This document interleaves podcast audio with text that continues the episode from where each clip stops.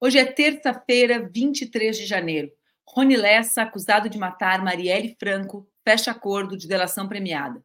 A Polícia Federal, Lessa mencionou pessoa com foro privilegiado envolvida no caso Marielle. Separa o teu café e vem comigo que está começando mais um Expresso com a Manu.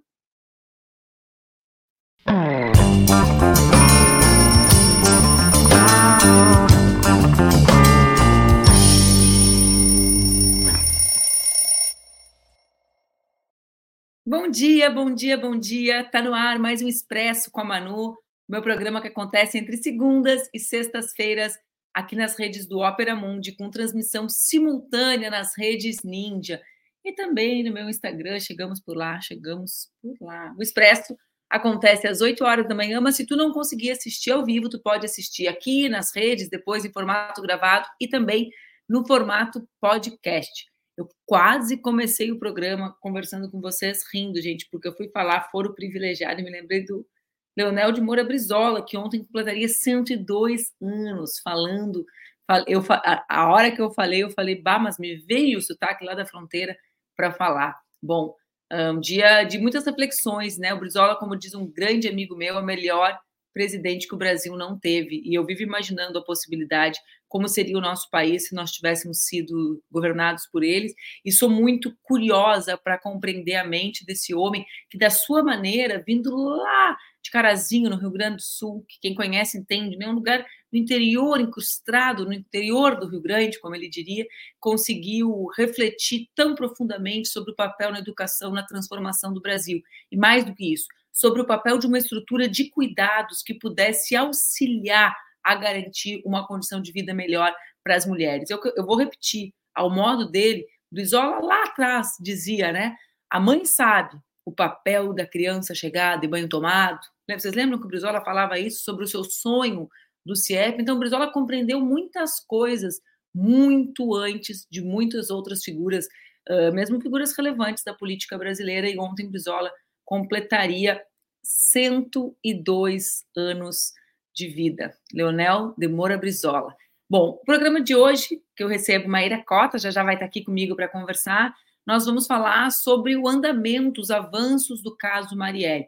Embora a família, com razão, diga que não, uh, não aguenta mais essas especulações, que quer o resultado final, Andrei, o, o chefe da Polícia Federal, disse recentemente que até o final do mês de março, ou seja, em dois meses, nós teremos o caso esclarecido. Desdobramentos aconteceram nessa semana que passou. O primeiro deles, né, o mais relevante deles, é o fato do ex-policial militar Rony Lessa, acusado de matar a Marielle e o motorista Anderson Gomes, ter fechado um acordo de delação premiada com a Polícia Federal.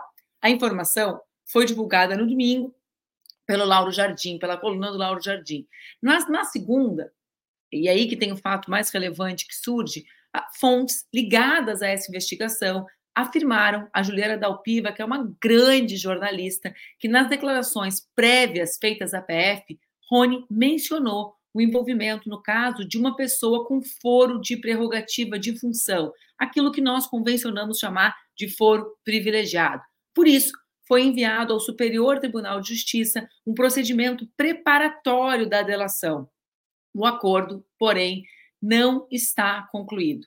As autoridades da Polícia Federal estão, inclusive, bastante preocupadas com o vazamento da existência das tratativas da delação, porque dependem ainda da homologação do STJ. Por causa do possível acordo, o escritório que atua na defesa do Lessa vai deixar o caso. Por quê? Porque esse escritório, esses advogados, não fazem acordos de delação premiada. Em nota, esse escritório, a defesa de Lessa, portanto, disse que foi pega de surpresa com a notícia divulgada de uma possível delação feita por ele. Ainda, segundo os advogados, sequer a família de Lessa sabe de algo relacionado à delação premiada. Lessa, ex-sargento da Polícia Militar do Rio, é acusado de fazer os disparos contra Marielle e Anderson. A delação do Lessa é vista como fundamental pelos investigadores para chegar aos nomes dos mandantes dos assassinatos. Por quê? Porque desde o início, desde aquele 14 de março, nós gritamos que queremos saber quem mandou e quem mandou matar Marielle e Anderson. Mais recentemente, como eu comentei na abertura do programa, Andrei Rodrigues, que é o diretor-geral da Polícia Federal, informou que o caso deve ter um desfecho ainda no primeiro trimestre, ou seja, até o mês de março. Marielle foi morta a tiros no dia 14 de março de 2018, no bairro do Estácio, localizado na região central do Rio de Janeiro. A vereadora, que saía de um evento com mulheres negras, foi morta com quatro disparos na cabeça. Anderson, o motorista do carro que transportava Marielle pela cidade, foi atingido por três projéteis nas costas e também morreu.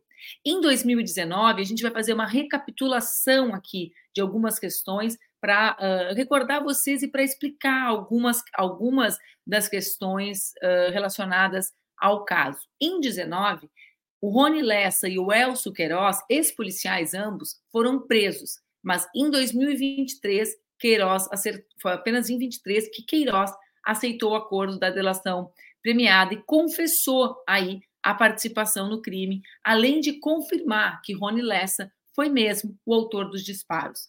No depoimento, Elcio Queiroz também denunciou a participação de Maxwell Simões Correia, ex-bombeiro, que teria feito campana para vigiar a vereadora desde agosto de 17 e, posteriormente, teria ajudado a esconder a arma e o carro utilizados no crime. Maxwell, que é conhecido como Suel, foi preso na Operação Elps. Outros três nomes divulgados por Elcio Queiroz foram o do bicheiro Bernardo Belo, o chefe de segurança uh, José Carlos Roque Barbosa e o ex-PM Edmilson Oliveira da Silva. Segundo ele, o grupo de Belo, um dos líderes do jogo do bicho no Rio, teria fornecido um celular para o Rony Lessa e também o cobalt prata que foi utilizado no crime. Segundo Queiroz, os contatos entre Lessa e Belo eram intermediários por, intermediados perdão, por Barbosa e pelo ex-PM Edmilson Oliveira da Silva, o Macalé. Elcio Queiroz já havia afirmado que foi Macalé que levou esse trabalho a Rony Lessa, em referência ao assassinato de Marielle e de Anderson. Edmilson Oliveira da Silva era um sargento reformado da PM e foi executado em novembro de 21, aos 54 anos. Segundo relatos das testemunhas, ele caminhava por Bangu, na zona oeste do Rio, em direção ao seu carro, quando foi alvo de homens em um automóvel branco. Com os detalhes, maior queima de arquivo, né, gente? Cara, tem cara de, queima de arquivo, tem cheiro de queima de arquivo, né? Com os detalhes oferecidos por Queiroz e no curso das investigações, ao menos outras seis pessoas foram alvo de busca e apreensão. Edmilson Barbosa dos Santos, que teria realizado o desmanche da Cobalt, Denis Lessa, irmão do Rony Lessa, suspeito de ter recebido os equipamentos usados no crime, João Paulo Viana Soares e Alessandra da Silva, esses suspeitos de terem feito o descarte da arma utilizada. Além deles, Maurício da Conceição dos Santos Júnior e Jomar Duarte Bittencourt Júnior, suspeitos de terem vazado informações da operação que prenderia Rony Lessa em 2019. Os promotores do caso ainda investigam qual foi a motivação do crime, embora a principal linha ainda seja tratada como evidente a motivação política pelo incômodo com as ações realizadas por Marielle enquanto vereadora do Rio de Janeiro. Bom, uh, eu quero comentar algumas, algumas questões, porque com o envolvimento da PF, muita gente acha que o caso foi federalizado e ele não foi. Antes disso, só eu vou trazer aqui a voz de uma pessoa que é muito relevante nesse processo, que é a viúva da Marielle, a Mônica, minha querida companheira, amiga, né, ah, porque eu nutro um carinho profundo. A Mônica, depois da coluna do Lauro Jardim, se manifestou nas redes. A gente tem a imagem da manifestação dela aqui, né, Zé Igor? Não, é a da Mônica, isso mesmo, obrigada.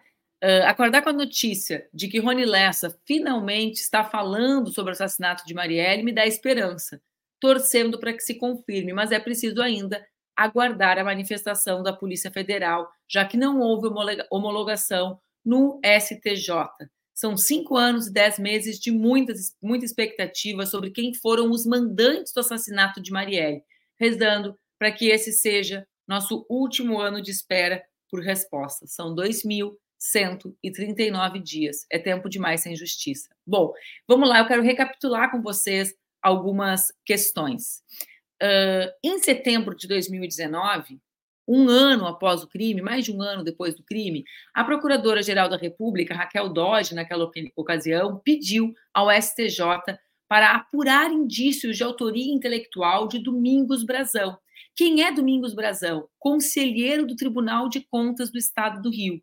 O que disse a Raquel Dodge? Ela queria apurar indícios de autoria intelectual no homicídio da Marielle.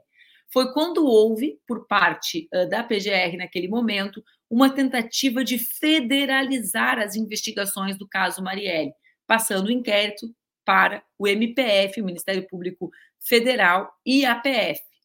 A promotora de justiça, que se chama Simone Sibilio, encarregada desse inquérito, defendeu, diante dos ministros do STJ, que a investigação estava em andamento e que dependia de algumas quebras telemáticas, ou seja, de, né, de telefone para, e de computador, para conseguir elucidar o duplo homicídio, e a corte decidiu, com isso, manter o caso na esfera estadual. Então, lá em 2019, já teve um primeiro esforço para federalizar o caso. Essa federalização, como eu contei para vocês, não aconteceu. Mesmo assim, a PF entrou no caso após a posse do presidente Lula. Por determinação do Flávio Dino, a PF reuniu um grupo de aproximadamente 10 policiais com aquilo que eles chamam de notório conhecimento da dinâmica criminal carioca, que é repleta de peculiaridades. Quem comanda é o superintendente Leandro Almada. É uma equipe que trabalha exclusivamente nesse caso. Por quê? Porque o Dino disse que é uma questão de honra, desde que tomou posse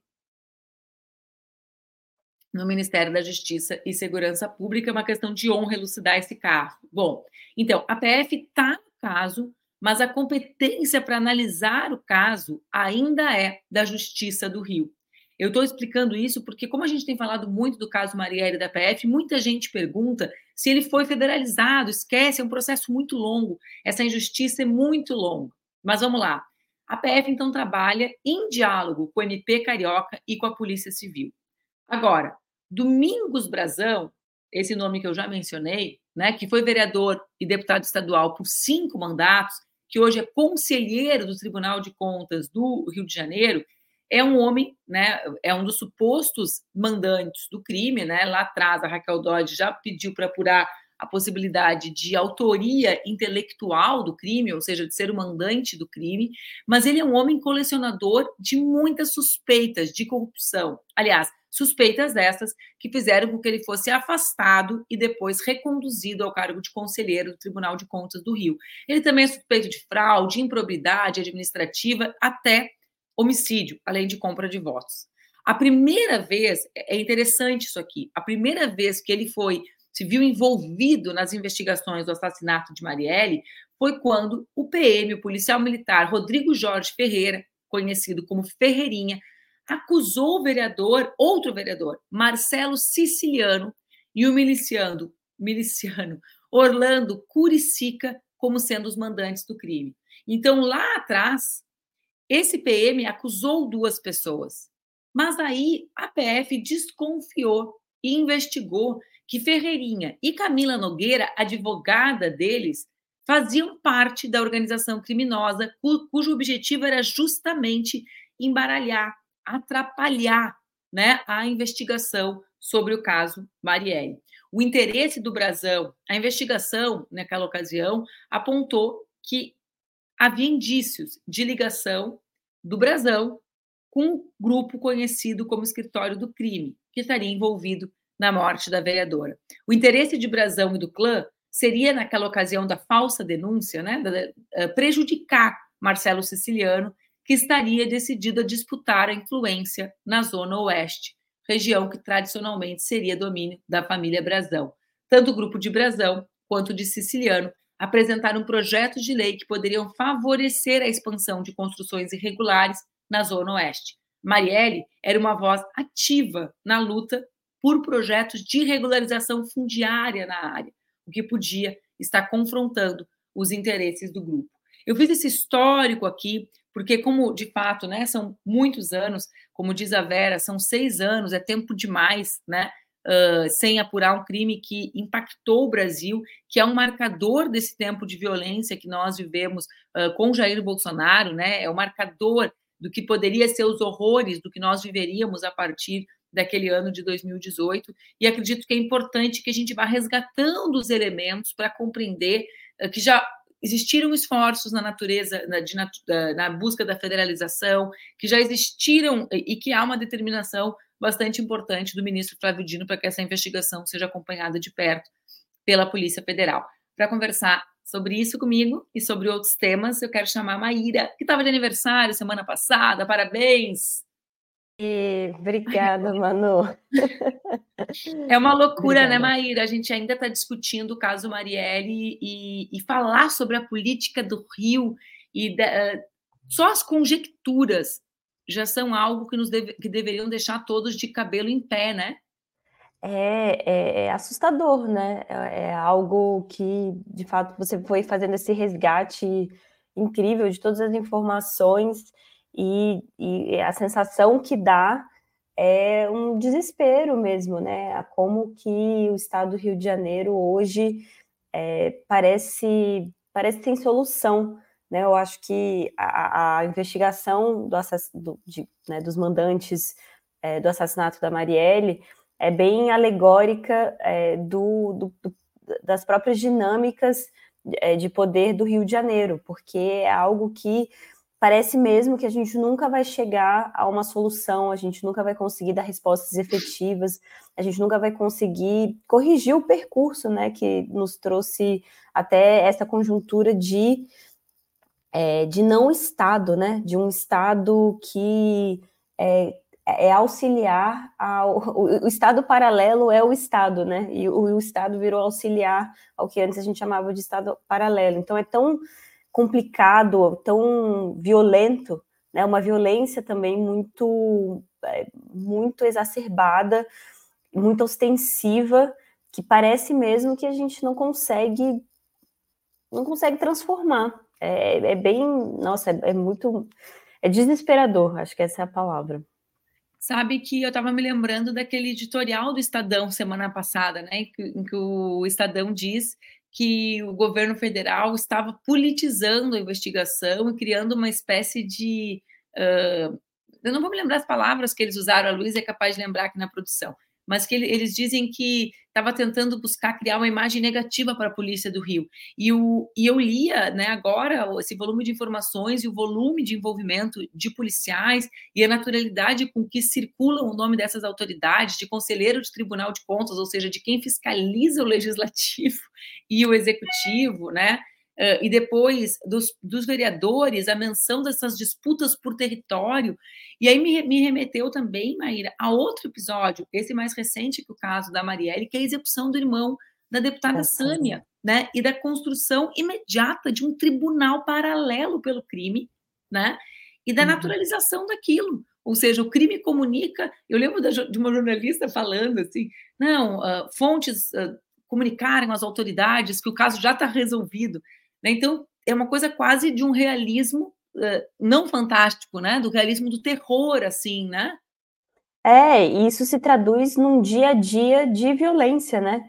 É algo, é, assim, o assassinato da Marielle não é algo, digamos, pontual, né? É, é um, e, e a execução do, do irmão da Sâmia não é, assim, não são episódios é, únicos, pontuais, que é, às vezes acontecem, né? É uma dinâmica, é um dia a dia, um cotidiano é, de violência que alguns bolsões né, mais privilegiados ali ficam mais ou menos blindados, mas que a, a população geral do, é, da cidade do Rio de Janeiro fica completamente submetida àquilo, né? Então, é, é desde é, é, territórios controlados ostensivamente por armas no dia a dia, né, na, na, em diversas comunidades, isso voltou a ser uma realidade, é, a própria insegurança, né, a não confiança no Estado, né, você, é, o Rio de Janeiro, eu, sempre, eu, eu, vou bastante no Rio, eu sempre, e eu vou, né, com todos os privilégios, meus privilégios de classe, de raça, é, e ainda assim sinto essa a, a sensação é de, de não ter nenhum tipo de é, suporte, não tem. É, é, a gente fala terra sem lei, parece algo é, assim, né, uma, uma figura de linguagem, mas é essa sensação mesmo, né? A gente não tem recursos é, estruturados, é, a gente não tem a quem recorrer, não tem a presença do Estado é, jamais, a gente nunca sabe exatamente o que, que pode, o que, que não pode acontecer, é, se algo acontece, onde a gente pode ir, quais são ali as regras mesmo do cotidiano, né? E isso é algo que é, é, para quem está lá, né, no, no, território, no dia a dia, vive num território em disputa, é algo que vai é, minando a, a, o tempo, a energia, a saúde mental, né? Eu acho que é um, assim, uma população vivendo sob constante estresse da, dessa violência cotidiana, contínua, é, e dessa, dessa, dessa ausência de estruturas estatais mesmo de proteção, de, enfim, de Estado mesmo. Acho que tem várias, vários elementos disso que tu está falando, Maíra, que me, me provocam algumas discussões sobre o que a gente tem eh, algumas vezes conversado aqui já. Primeiro, essa ideia de terra sem lei, né?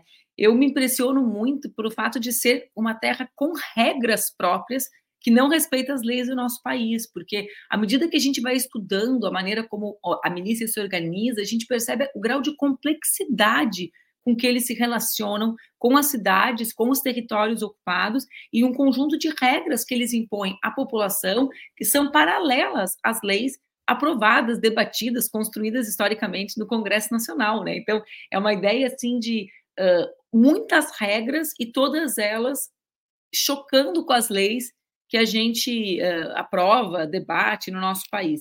E a segunda uh, reflexão que, que me ocorreu é quem vive nesses territórios, quando tu fala de privilégios, né, de raça uh, e de classe, sobretudo, nesse, quem vive nesses territórios são os trabalhadores e as trabalhadoras, né? As áreas ocupadas é a classe trabalhadora que vive. E me remeteu ao debate da substituição do Flávio Dino no ministério, né? A indicação uh, do Lewandowski e a, o debate persistente que o Brasil faz sobre a necessidade de criar ou não um Ministério de Segurança que fosse separado do Ministério da Justiça. E eu me pergunto, eu, eu concretamente, eu defendo a criação de, do Ministério da Segurança, mas não acho que esse é o elemento central. Para mim, o elemento central é até quando nós não vamos ter centralidade real de uma agenda de segurança pública que consiga compreender o desespero do povo que vive nesses lugares, né? Porque quando a gente fala, eu agora, essa semana, com o negócio do Rony Lessa, óbvio, os bolsonaristas ficam reaquecendo fake news, né? E aí eles reaquecem sempre uma fake news que me envolve com o Adélio Franco, né? Que eu que teria dado as ordens da morte. Ligou 18 vezes no dia da facada, né? Então, só podia ser dar as ordens, né? Porque, e, e aí, por, por, que, que eu falei sobre isso? Porque eu pensei assim, hoje ainda acordei quatro da manhã pensando nisso. Cara, não tem como não ter medo, né? Uh, os caras estão dizendo que eu liguei pro cara que deu a facada, e eles são uns, umas pessoas perturbadas, não tem. É, né? Eles são perturbados. E eu, vindo, eu li os comentários, assim, né, nas postagens, antes de encaminhar para o meu advogado, fiquei olhando aquilo.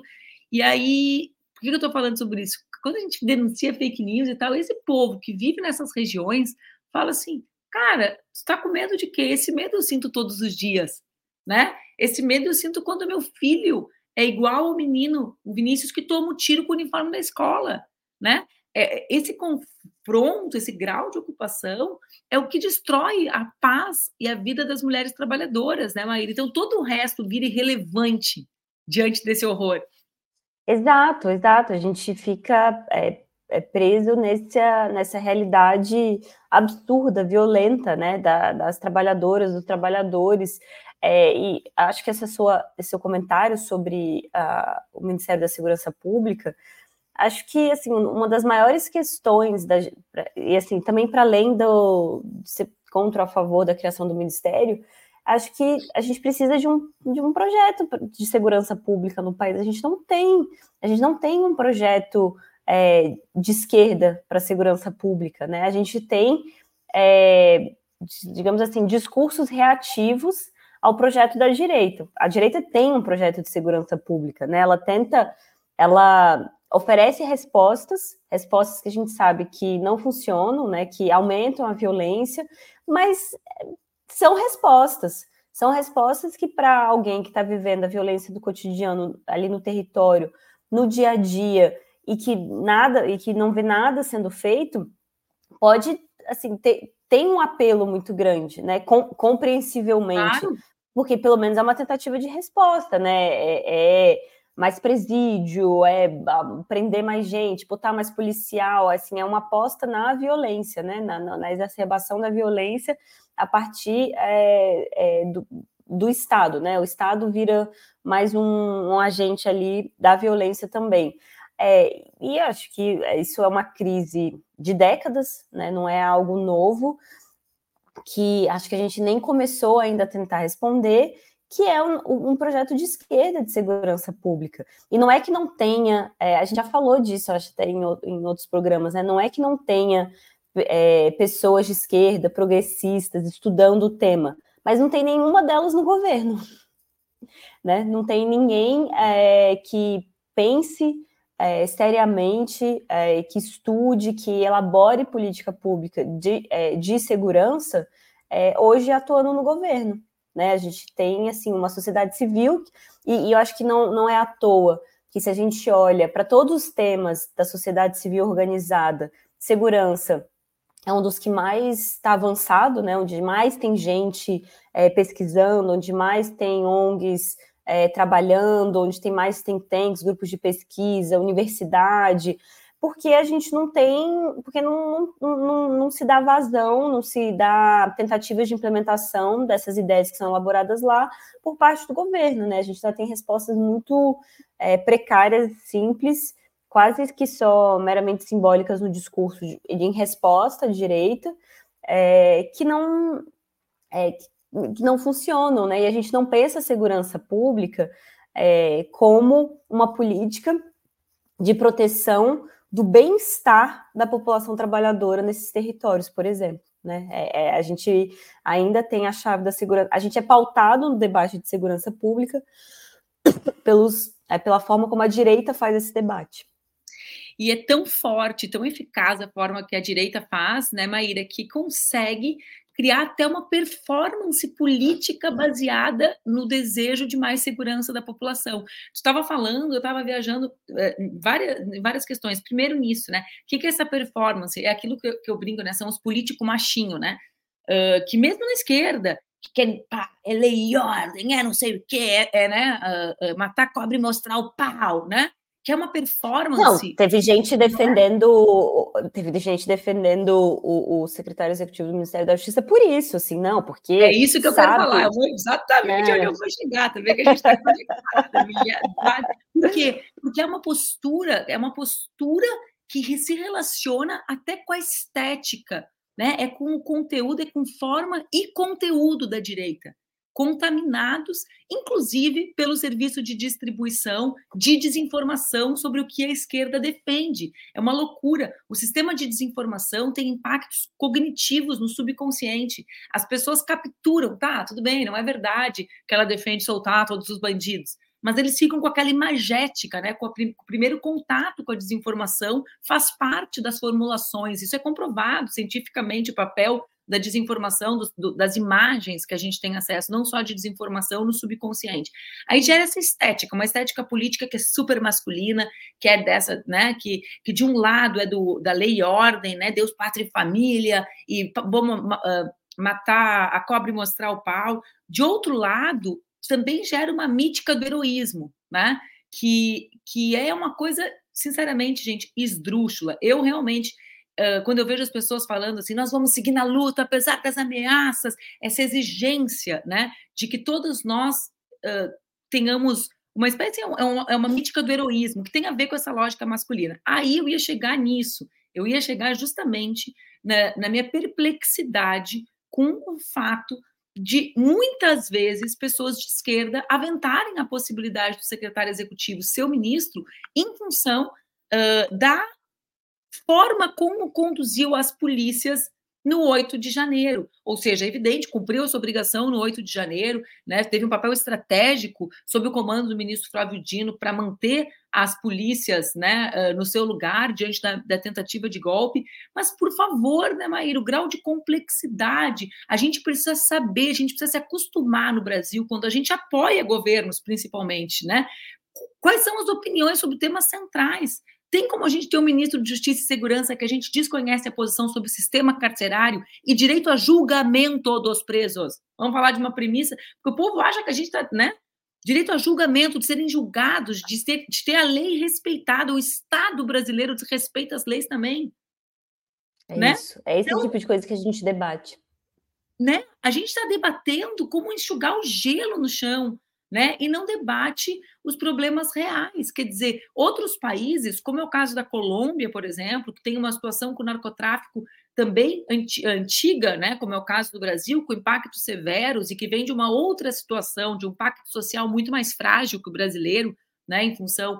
Aliás, morreu essa semana a Pedra Córdoba, a mulher responsável, né, maior lutadora pelo Pacto de Paz na Colômbia, como disse a Cristina Kirchner, merece descansar em paz, porque alcançou o seu objetivo, inclusive com a eleição do Petro. Mas vê bem, a Colômbia, o Petro coloca na mesa debates centrais, como é o tema da questão das drogas, né? num país que tem essa característica. Né? Então, ah, eu fico pensando assim, até quando esse não vai ser um assunto central nosso? Né? Até quando a gente vai achar que o machinho é o capaz de responder aos problemas da segurança e ainda com o argumento, Maíra, de que ah, agora vem os sociólogos. Eu ouvi isso, é um grau de antiacademicismo, de negacionismo científico, de política baseada. Política de segurança também tem evidência científica. Eu ouvi isso, né? Que era assim: agora vem os sociólogos do PT propor outras alternativas para a segurança pública do país, com aquele tom de quem, tá, de quem estuda é incapaz de ter, de ter soluções. Ou então, os antipoliciais, como eles gostam de dizer, né? Os antipoliciais. Uhum. É, nossa, é assim, é exatamente isso. É, é, é, algo que é uma resistência a se pensar de forma complexa isso, né? A, assim, nem, nem sou uma grande fã, mas a Hannah Arendt tinha um, uma análise muito in, incrível assim sobre a violência, né? Ela tem um tratado sobre violência. E basicamente o que ela diz, olha, a aposta na violência é um passo que depois a gente não volta.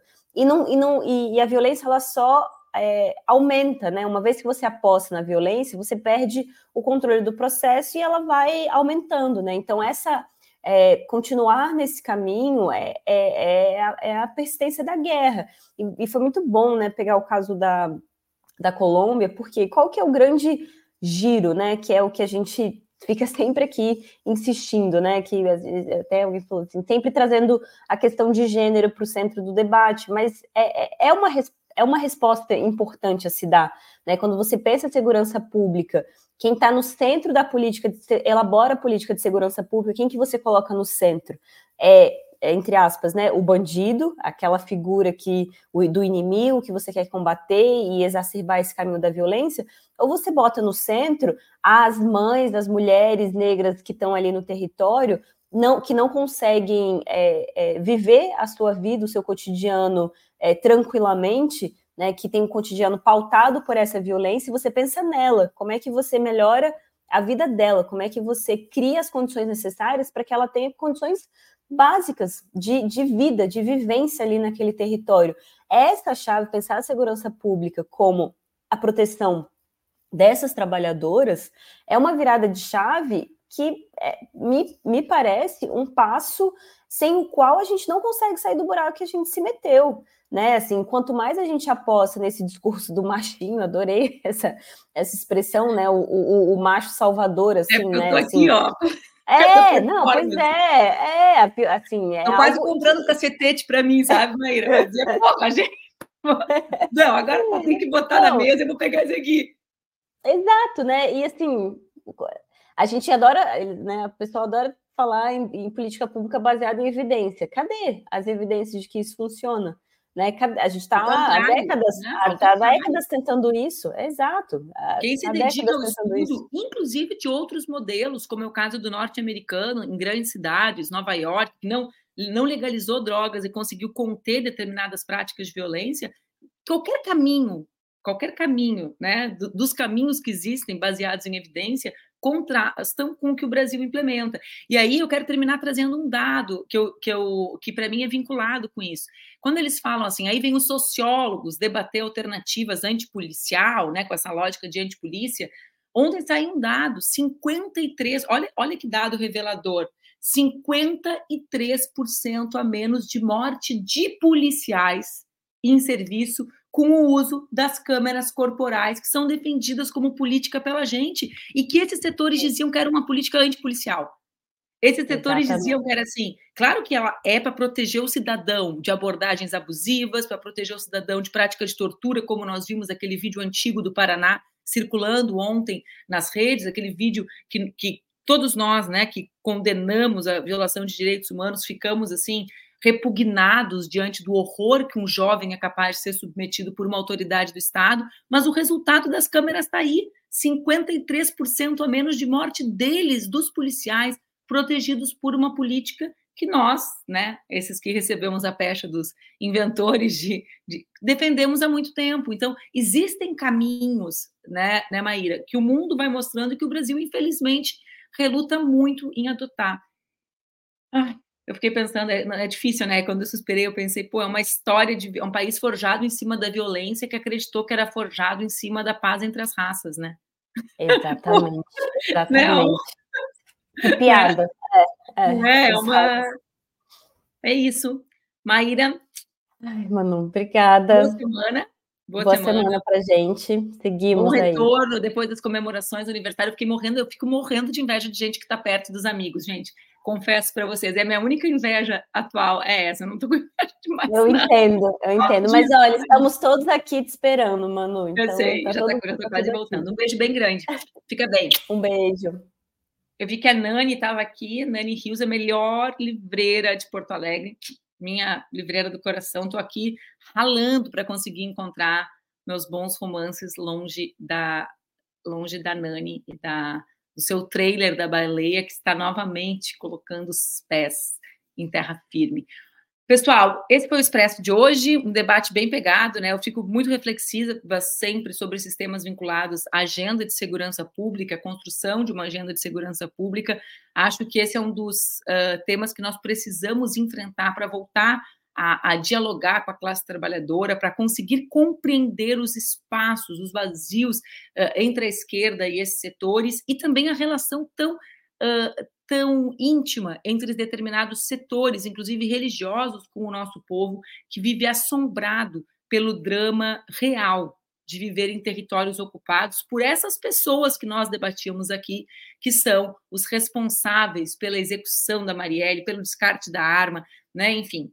E, e alguém, quando a Maíra fala colocar mulher, essa mulher mãe no centro, eu fico pensando, né? Nós que somos mães, que somos mulheres mães, sabemos uh, do peso, né, do volume de responsabilidades que a maternidade uh, constrói. E grande parte das mulheres são mães absolutamente sozinhas, né? O Brasil é um dos países em que mais crianças não têm o nome do pai no registro paterno. E aí, e, e, me lembro que os dados mostram que as crianças que a partir do quinto ano da, do ensino eh, fundamental é um momento de virada, né, para a permanência das crianças na escola ou para que as crianças sejam envolvidas em situações que, a, que as colocam em risco de várias maneiras envolvidas. E eu fico pensando mais uma vez naquele na homenagem que eu fiz no início do programa ao Brizola, e na ideia, não nessa ideia abstrata de que a educação é a chave de todos os nossos problemas, porque, como alguns pesquisadores da área de violência já dizem, hoje a violência estrutura a desigualdade brasileira, não é só uma consequência dela. Mas, com certeza, a existência de uma estrutura pública de cuidados das crianças é um elemento fundamental para que as mulheres tenham uma vida mais tranquila e para que nós tenhamos menos crianças e adolescentes envolvidos em situação de violência. E, e para mim, né, eu, a escola, como diz a Solange, a escola pública de tempo integral, as políticas de assistência, porque a gente precisa pensar em soluções também factíveis com o volume de recursos que o nosso país tem para investir. Então, óbvio, né, existe um padrão, um sonho de uma escola integral uh, do Brizola, e existem outras cidades, como é o caso mesmo de Porto Alegre, que a partir de iniciativas uh, comunitárias e criando essa figura das parcerias com a comunidade, deram conta a partir da assistência, pelo menos da demanda urgente dessas mães de ter alguém que acompanhe, que fique com seus filhos enquanto elas trabalham para garantir a dignidade, o sustento das suas casas. Por hoje é só. Amanhã a gente se encontra às 8 horas aqui no Expresso. Fiquem bem. Uma boa terça para vocês.